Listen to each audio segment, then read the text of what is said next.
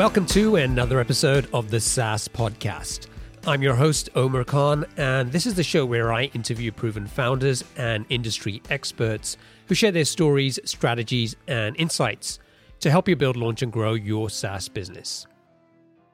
This episode is a story about a guy who wrote down an idea for a product in Evernote with no plan on what he was going to do about it. What he didn't realize at the time was that he just planted a seed for a new business that he was going to build. And for the next few months, he played around with the idea, hacked together a prototype over a weekend, but didn't really see it any more than a side project. Today, five years later, that idea that he wrote in Evernote has grown into a business that's generating several million dollars in revenue and has over 70 employees. It's a great story and we'll share what my guest did to turn that idea into a product and business. We'll look at one thing that he wished he'd done differently, which I think will be great advice for anyone in the early days of building their product uh, and business. And we talk about what he still struggles with today, despite the success he's had. So I think you'll like this. Are you looking to sell your online business or buy one to start your entrepreneurial journey? Discover exciting opportunities with boopos.com. Boopos is the number one platform for buying and selling profitable online businesses and the first to offer built in acquisition financing for qualified buyers. At boopos.com, you can explore their exclusive listings, browse listings from other marketplaces, or submit your own deal for approval. Boopos can offer pre approved financing for recurring revenue businesses, allowing you to access fast funding with no personal guarantees. And their experienced M&A advisory team supports you every step of the way. To learn more, visit saasclub.io slash boopos. That's saasclub.io slash B O O P O S. Sign up today and get qualified to sell your business or find your next deal. Is your team struggling with spreadsheets that can't keep up with your workflows? It's time to switch to Jotform Tables. Jotform Tables is an all in one workspace that lets you collect, organize, and manage data seamlessly. Not only can you create online forms to gather data directly in Jotform Tables, but it also serves as a powerful tool to manage and analyze the data collected from your existing Jotform forms. You can also import spreadsheets or enter information manually, and all your data is stored securely in one place. Jotform Tables makes collaboration a breeze. You can share your tables with a single click and work with your team in real time. Say goodbye to version control issues and hello to efficient teamwork. Get started with Jotform tables for free today at saasclub.io slash jotform. That's saasclub.io slash jotform. Hey there, SaaS founders. Are you looking to grow your B2B SaaS business to the first million in annual recurring revenue? I've got something that can help you. Introducing the SaaS Club newsletter, your weekly source of proven strategies, practical insights, and exclusive interviews with successful B2B SaaS founders who've been in your shoes and are ready to share what they've learned. Each week, you'll get a quick five minute read delivered straight to your inbox, full of growth tactics, lessons learned, and insider tips to help you tackle those early stage challenges and grow your business to seven figures and beyond. So, what are you waiting for? Head over to saasclub.io slash newsletter and join over 4,000 other SaaS founders and entrepreneurs who are already using these insights to grow their businesses. Subscribe to the SaaS Club newsletter today and get the support you need to keep moving forward on your SaaS journey. All right. Today's guest is the co-founder and CEO of Contactually, a CRM tool which helps you turn relationships into results. My guest is a software developer and entrepreneur who founded Contactually in 2011 and he's grown it into a multi-million dollar business with over 70 employees. The company is based in Washington DC and to date has raised over 12 million dollars in funding. So today I'd like to welcome Zvi Band to the show. Zvi, welcome. Omer, thanks so much for having me. And more importantly, we're off to the right start. You have pronounced my name correctly. this is going to be great. I can tell it. oh, that's that's a relief. All right, good. So let's um, let, us uh, start by talking a little bit about you and what drives you. Uh, some people like to share a favorite quote. Some people just like to to sort of just share a little bit about their mindset. So, what drives you to do what you do? The core driving belief that I approach everything in life, um, and this is something I've really developed over the past 10 years, is you go condensed down to two words no regrets. that everything I do, and you know, you can obviously read more like about Jeff Bezos's um, regret minimization framework, etc. For me, I want to make sure, and I guide my life by making sure that I have no regrets in what I do or what I don't do, and that's really guided all the key decisions in my life. Give me an example of that, because obviously there's there's kind of like the big decisions, like saying I'm going to go and take this idea and launch a startup and because I don't want to be, you know, 80 years old looking back and thinking, I wish I had done that or I regret not having done that. But what about on a day to day basis? Do you find that there are like daily decisions that you make, uh, you know, based on the sort of the node regret principle? Oh, absolutely. I mean, I think one of the one of the core things for an entrepreneur to embrace is the acceptance of failure or the welcoming of failure but it's actually really hard on a day by day basis to actually practice that. And so for me, you know, as as we look towards major strategic decisions which come up every day or initiatives that we want to try, there's always this push to like obviously that push kind of push back against, you know, well, let's just kind of, you know, let's kind of maintain the status quo. Let's do what we're doing. And I always have to catch myself in my head going, if we don't do this, I'm always going to regret not trying it. And so even like minute tasks like that every single day. Um, or at the same time, you know, as an entrepreneur, there's so many distractions. You know, I used to go to tons of like different random events and I'd get invited to all these like cool social things. And I stopped going to a lot of them because I realized I would go to them and I'd walk in the door. I'm like, I regret this. I'd rather be building my business right now. Mm. And so now that, you know, that even defines how I structure my day and my calendar. I love it. Love it. Um, I, I want to sort of get into talking about how you came up with the idea for this business.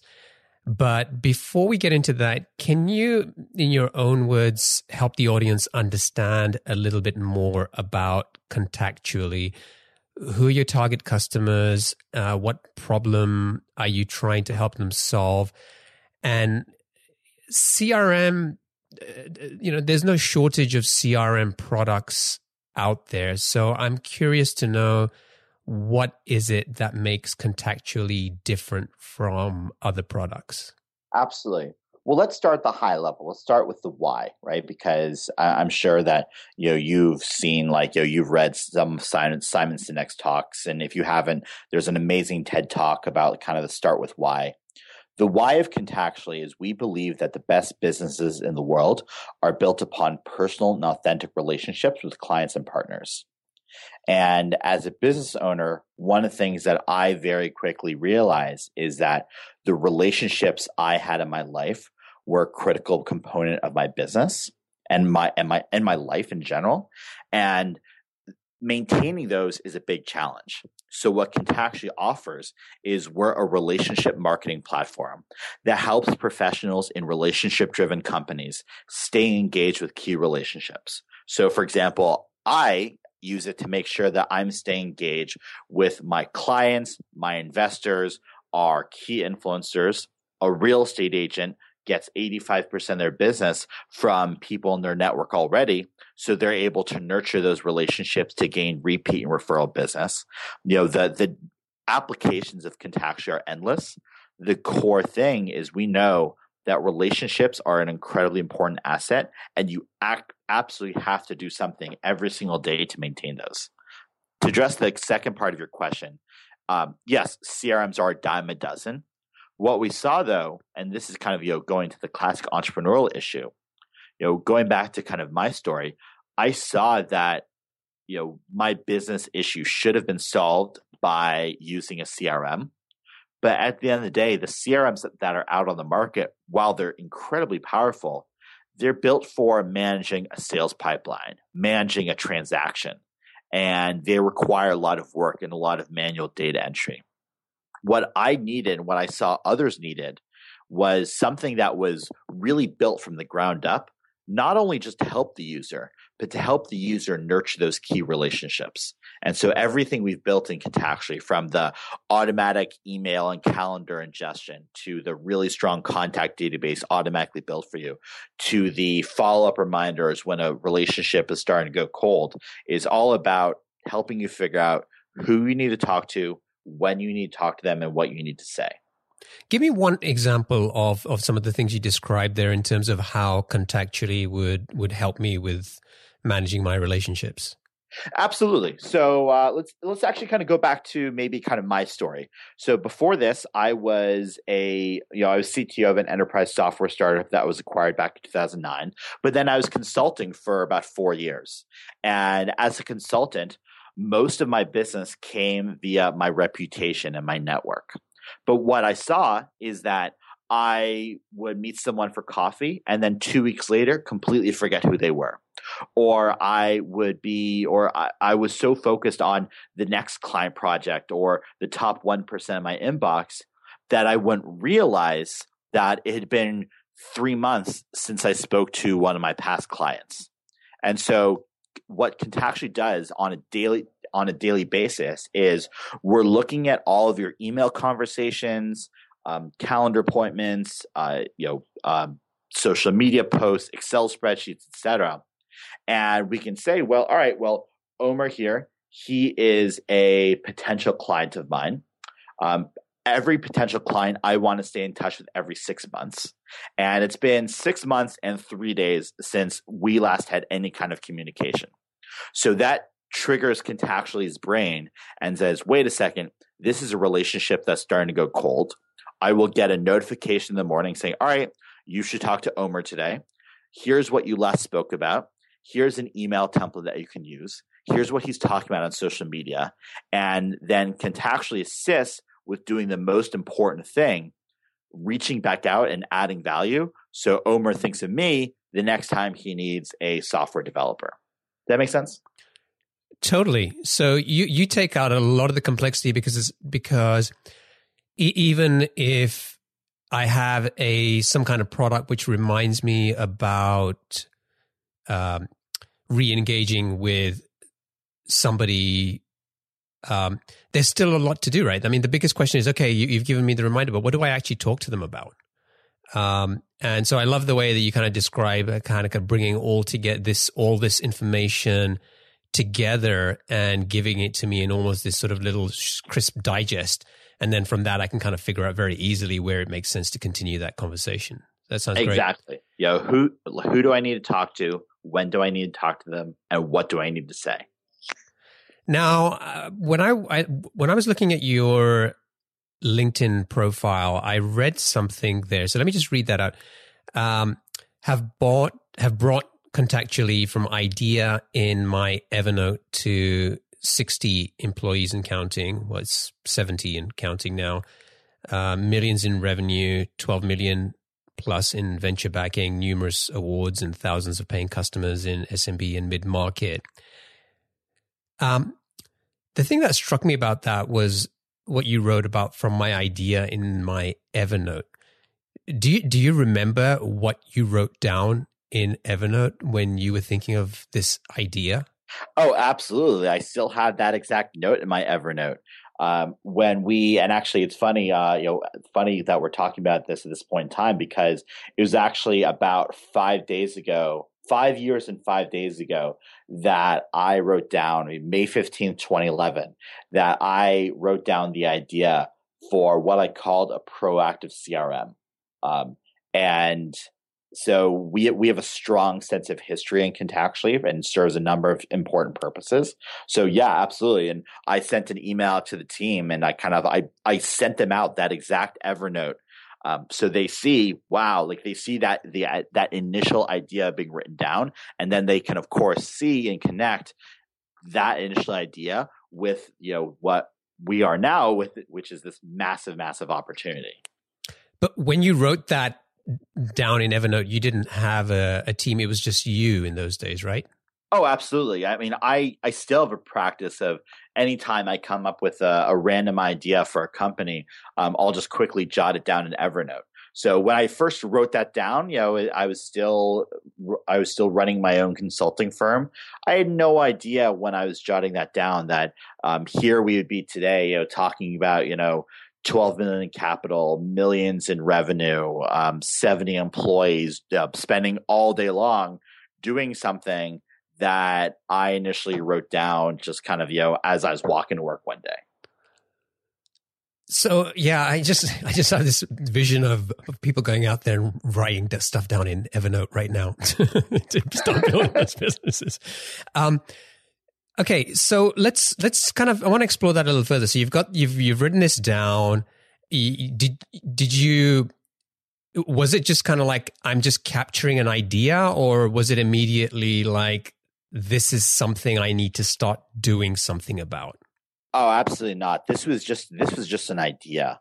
Um, but it was an idea that we never kind of had any like went from idea to like lightning moment. Oh my god, this is going to be a multi-billion dollar company.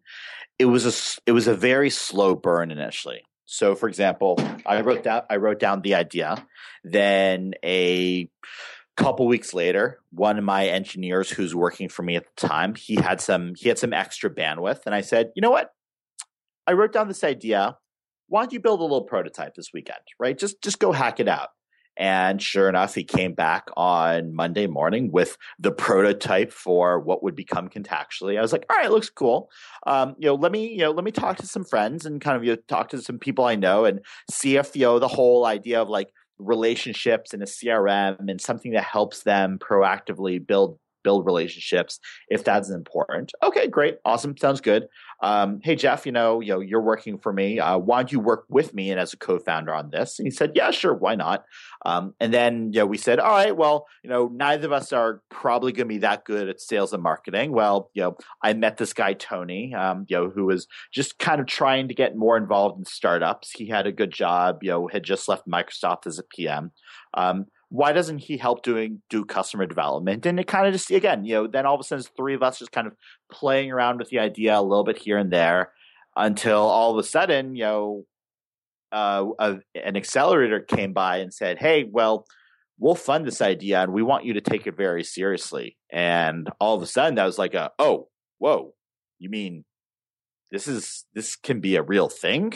and that's and the rest is history. So yeah, but we actually kind of through that point, like we've been doing, you know, we built the prototype. We'd started doing following kind of the lean startup principles. We've done a lot of customer development. So I don't want to discredit anything we were doing, but it's not like we kind of said, woke up one day and said, okay, cool, let's start a company. What do we want to start a company about? Oh, this, there's this idea over here. Let's do that.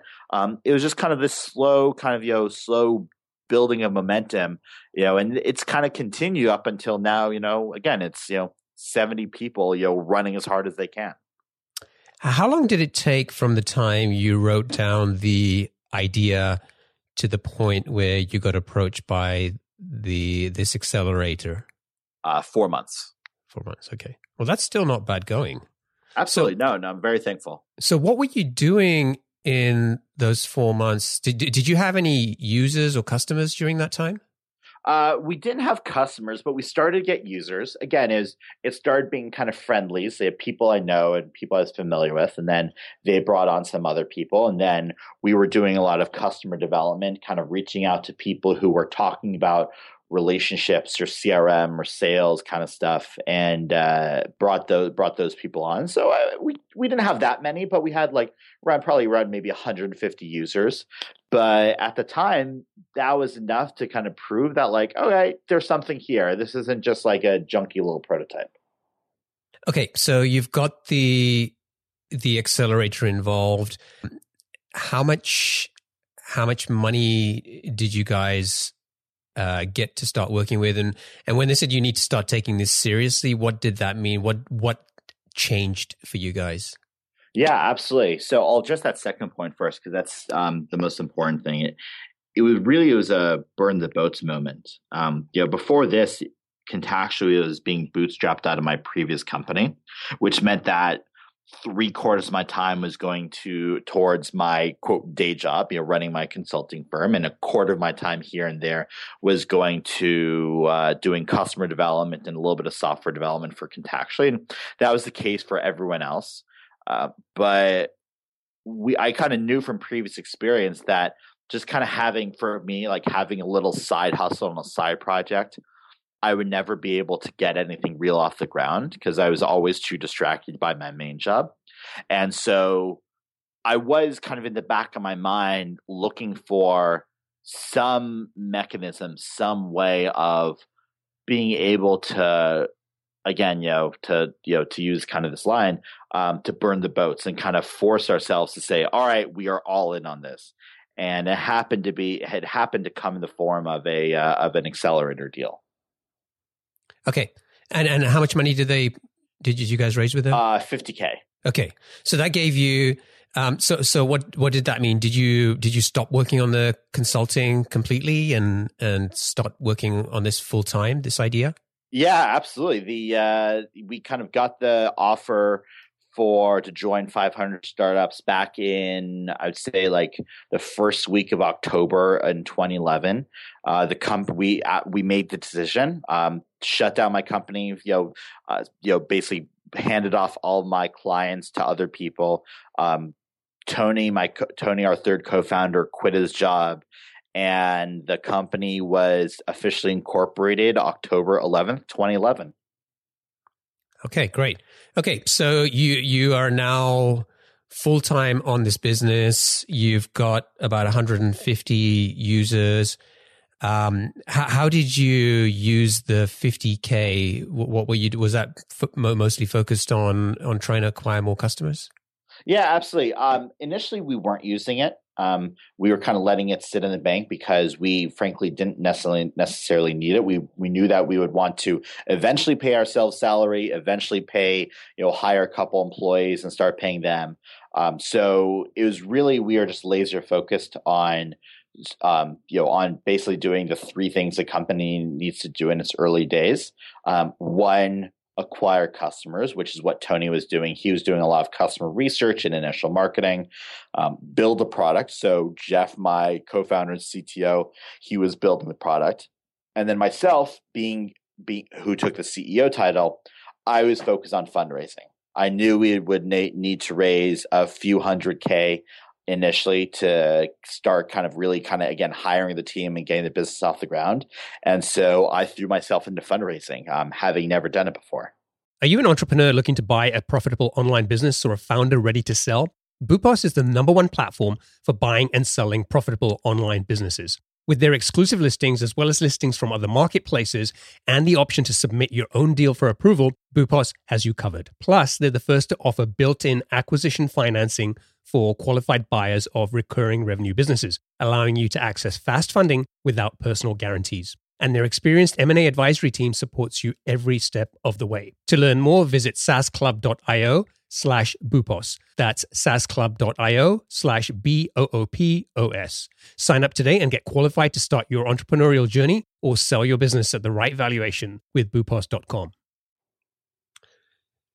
Okay, let's let's talk uh, a, a, little bit more about what you were doing to acquire customers. Do you remember Absolutely. the first customer that you got?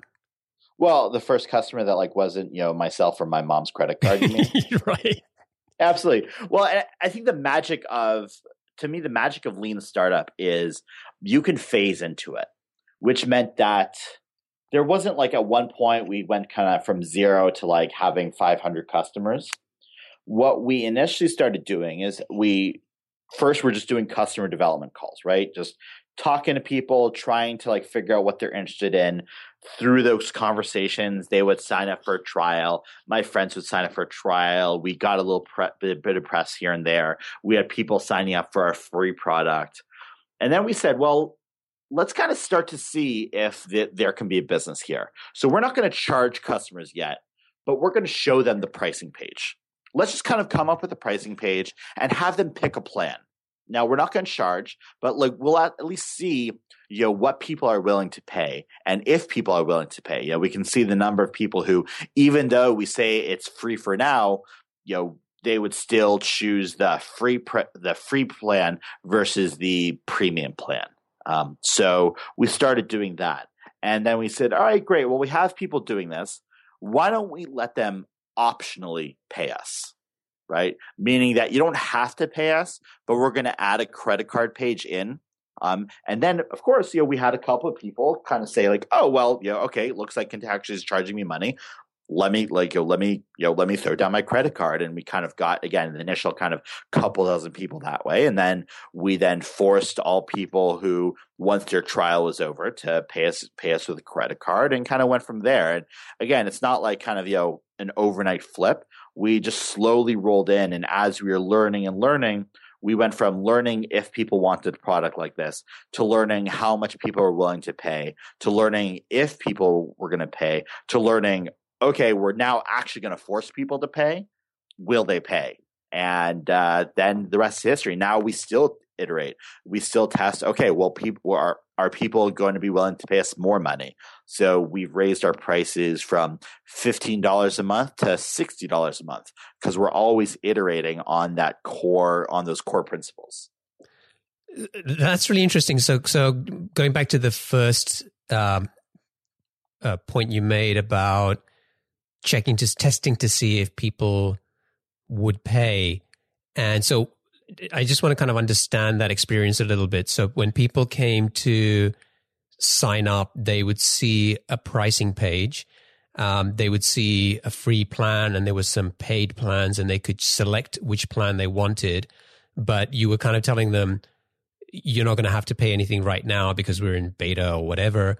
Um, but eventually this is how much the plan is going to be. It was, was exactly.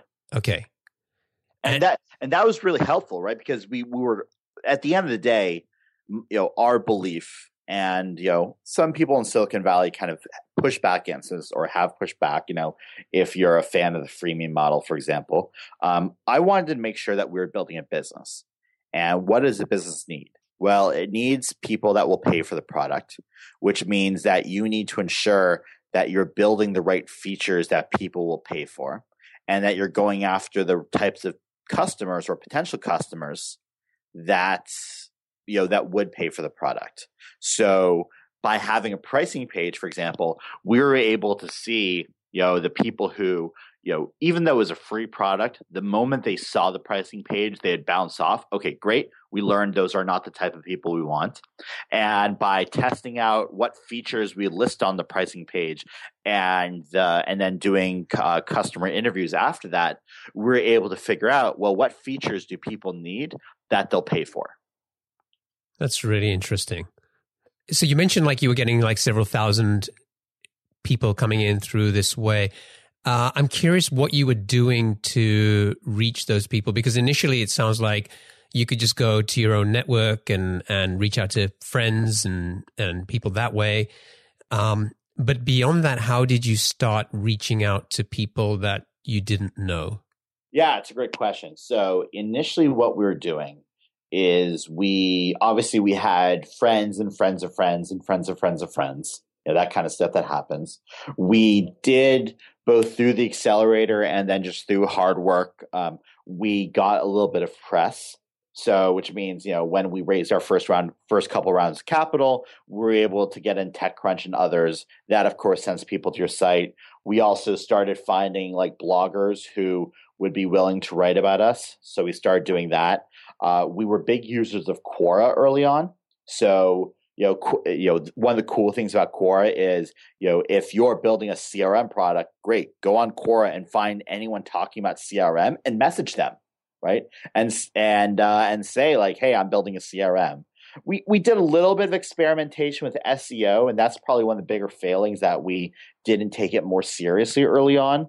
Um, but like that brought in some customers and a little bit of experimentation here and there, but is really kind of making sure that like the the influencers knew about us and then we were doing everything we could to once we kind of had someone visiting our site that we did everything we could to try and convert them into a customer. Okay got it.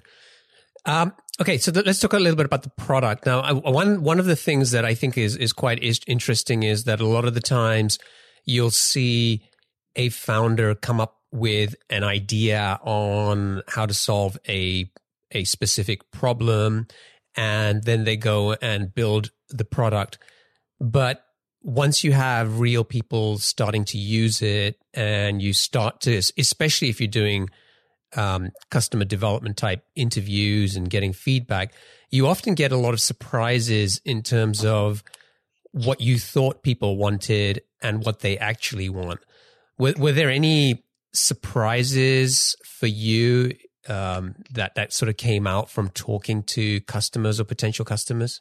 Oh, absolutely. The uh, the initial product we built, people hated. It like truly, truly hated. I mean, and now you know, even as I kind of think back to it, the the product that we had built was so terrible um, in terms of like the the feature concept but I'm thankful, and people kind of still will once people who know who know about the history will still laugh at me once in a while, kind of say like, "Oh my god, that's such a terrible idea," and I'll throw it back in their face and say, "You know what? I don't care because that allowed us to learn what we should build." So, for example, the very first version of the product, the main thing it did is that whenever it detected you emailing someone that it didn't know, it would send you an email saying, Hey, tell us more about this person. And you respond via email to that email saying, Hey, know, here are some more details about that person. And then we would save it. People hated that. They found so annoying. But what they said is, well, I really like that you're actually capturing all of the people I'm communicating with via email. There are also people I'm communicating with via social media. Um, and, you know, the most important thing that I want is I want to make sure I'm staying in touch with these people. I'm not just capturing these people, I'm staying in touch. And we said, okay, cool, we can do something like that. We kind of built again, built out something that would, you know, if we noticed, uh, you know, if we noticed you hadn't emailed someone in three weeks, we would send you a notification saying, "Hey, talk to this person." And people hated that. They hated because we were reminding them to follow up with people that they didn't care about. And then we kind of did some more customer development, and then there were a couple cust- you know, couple potential customers early on who said, "You know what? The thing that you're missing out is that not all of the people that I'm communicating with, I want to stay in touch with. I have certain groups of people, certain quote buckets of people that are important for me. And that now is a core driving part of our product. Like, you know, and we wouldn't have gotten there without being open minded to the fact that you know our idea, you know that our initial concept could suck, and maintaining open mind to what else may work and what else we may learn from customers. So I credit 100% of our company's success um, or products product market fit to uh, to our users. Oh, I see. So so in the early days, if if I had, um, I don't know, a thousand contacts, you were reminding me about all of them at some point to say, exactly. you, okay. And then you sort of filtered it down and said, okay, maybe there's just the top five or 20% of my contacts that I need to probably stay in touch with and kind of became more sophisticated that way. Exactly. Like we really learned that people are comfortable and, and willing to kind of segment their relationships on their own.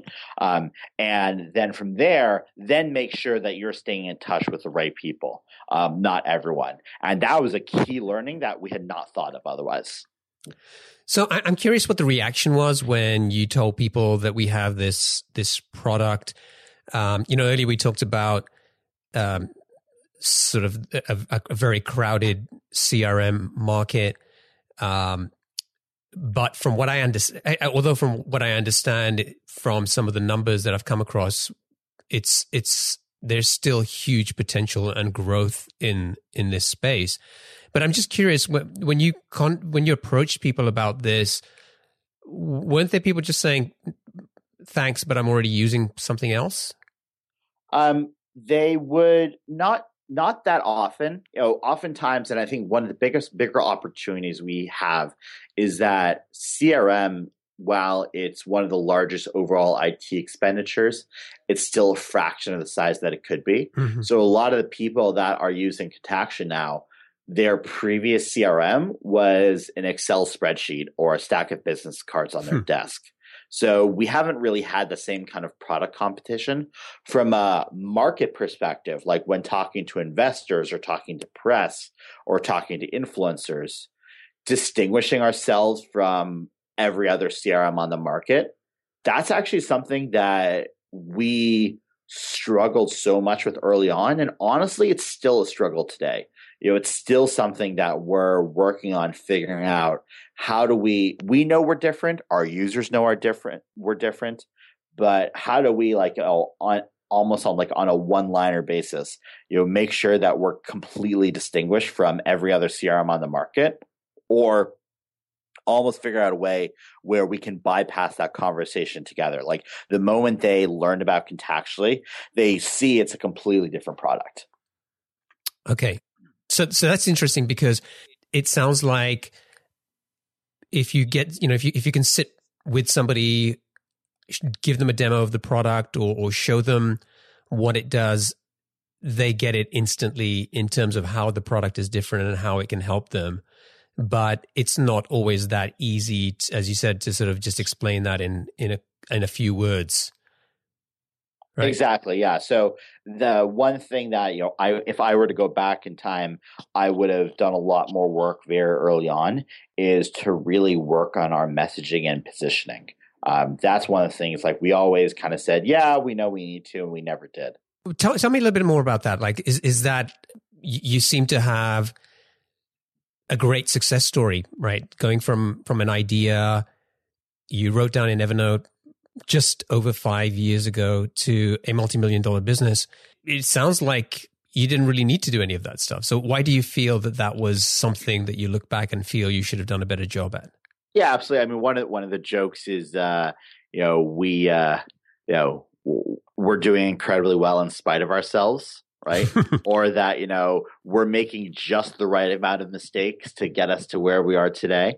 Um, yeah, I mean, listen, we have, I don't get me wrong, we have a lot to be thankful for, and as you kind of see, like one of our core values is transparency, and so we care a lot about company culture, and so that's kind of one of the things being exhibited here. I would say that yeah, I mean we we definitely have had issues in the past where we if you were to go around to let's say the 20 employees I had at the time or 30 employees I had at the time and ask them what is contactually, you would get 30 different responses. Hmm. And I think it even kind of it and I think the reason is because top down, I didn't even have a clear definition of what Contactually was. You know, I would kind of keep re- rephrasing it every single time someone spoke to me. Or people go to our website and they don't really get what it is that we do, but it's enough to get them interested. And they would kind of see our demo, see our product, start using it, and go, "Oh my god, wow! Why didn't you explain this on your website? Why didn't you tell us what this is?" Um, and that's honestly still messaging still something we struggle with. You know, I still we still look at our website and I think we're better than ever, but we still know there's so much opportunity to better explain what on earth Contactually is and what is the value it provides to people.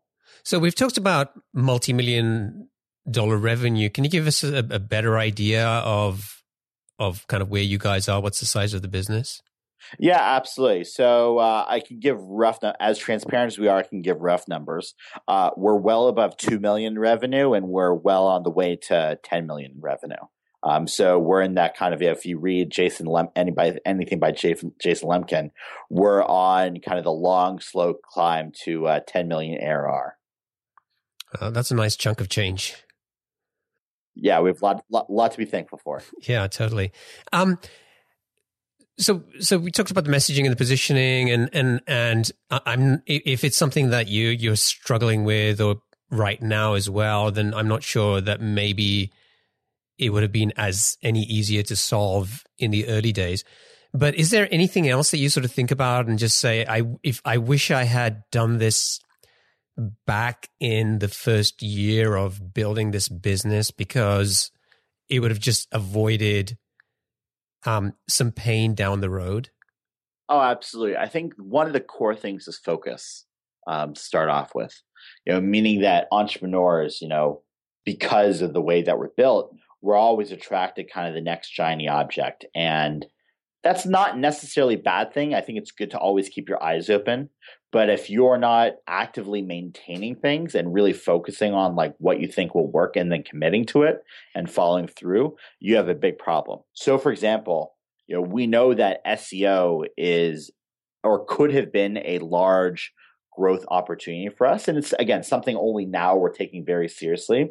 But we'd started to because we had heard so much that SEO was an important thing. We started to like do all this SEO stuff five years ago. But we just kind of dropped it because we said, oh well let's let's try something else instead. And if we had committed to, we probably would be in a much better place now. So that's one example. I think the, the thing that you know I hope I'm able to provide to every software entrepreneur listening is, you know, obviously I'm assuming Omer, you've talked to uh, everything. Uh, you you've talked multiple times about MVPs on this podcast, right? Sure. An MVP, the key lesson for me that I wish I was able to go back to 2011's Zvi Band and slap him in the head um, and educate him about is an MVP doesn't necessarily mean it has to be buggy software. It has to be a minimal version of what you want to build, which meant that instead of, let's say, building out one feature of our eventual platform and doing, but doing it really, really well, we built 15 things, but we built them all kind of well, meaning that they, you know, it's kind of like almost like, you know, build buying, like building a car but only building them building it with three wheels and those three wheels actually happen to be squares. Um, you know that's kind of like what we ended up doing. So it kind of like we had a yes it, it proved that people wanted something like this but it didn't really work that well and that kind of issue that like plagued us for years and it's only kind of now you know over the past couple of years that we've started now like regularly producing a high quality product because in our thirst to learn we had this you know you've probably heard the Facebook mantra of move fast and break things. Mm-hmm. That actually is a bad idea. I'll be completely honest. Because what you're doing is you're kind of teaching yourself to go and build junky software that may prove that, yes, okay, people want something like this, but it won't work. And so I would say you should really focus on not trying to build everything, building a few things, but making sure those few things work and work really, really well. So I, think that's really, really good advice. And I think probably people have have heard that or kind of know that to to some degree, but it's still not easy to do. And I think the the the fear is that if I go to my potential customers and I show them a product with one feature, they're not going to be interested. And if I can put in 15 features which show them a whole bunch of things that this product can do, they're more likely to want to buy my product.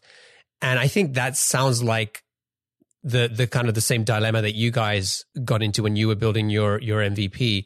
So, what advice would you give to somebody who's maybe struggling right now to pick that one feature? Absolutely. I would I would probably argue it can always be distilled down. It may not be one feature, maybe it's two or three. Um, maybe it is something that you know it you can't really follow the lean startup principles, and it really has to be 15 features. But for heaven's sake, do not repeat the same mistake we did. Make sure that what you're doing works and works really well. You know, you could probably simplify it down, and you know you'll want to add every other option and bells and whistles later on down the line but so you can still you know even if it's a, a, larger number of features you can still boil it down to the core you know the core functionality you want you want to get across in those features but make sure they work really well you know don't build a car with square wheels excellent advice all right, it's uh, time for our lightning round. I'm going to ask you a series of questions, and I'd like you to answer them just as quickly as you can. Ready? Let's do it. All right. What's the best piece of business advice that you've ever received? you will receive tons and tons of data points and pieces of advice throughout your entrepreneurial journey. And the core thing a CEO needs to do is sort through all those pieces of advice and figure out which ones they follow and which ones they don't. What book would you recommend to our audience and why? Most recently, the book that's really inspired me is Bill Walsh's The Score Takes Care of Itself. Um, it really teaches about excellence in leadership. What's one attribute or characteristic in your mind of a successful entrepreneur?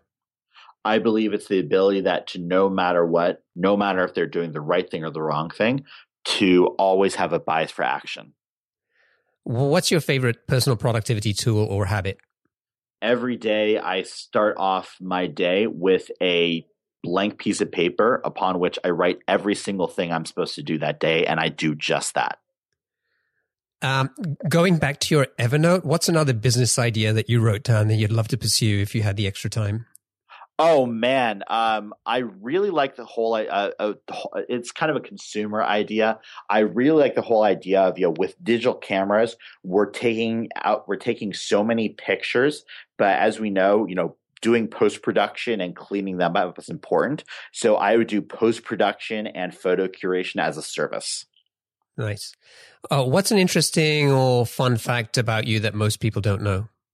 Uh, I was in the San Diego County um, spelling bee, and I got kicked. I got um, kicked out in one of the final rounds because the judge mistook sorbet for sherbet, and I spelled the wrong word. and finally, what, what is one of your most important passions outside of your work? So I, beyond my obnoxious cocker spaniel and my lovely wife, um, I am a big proponent of the local DC tech community. And I actually run one of the largest tech meetups in the country uh, right here in DC. Nice, Zvi. I want to thank you for joining me today. It's been awesome. I know. I know you've been traveling. You were on a red eye recently. Um, we were exchanging mails at at two two a.m. in the, well, it was two a.m. in the morning for you. It was only eleven p.m. for me. Um, so I appreciate you making the time and, and sort of turning up here with so much energy and enthusiasm and sharing, uh, sharing the story of Contactually.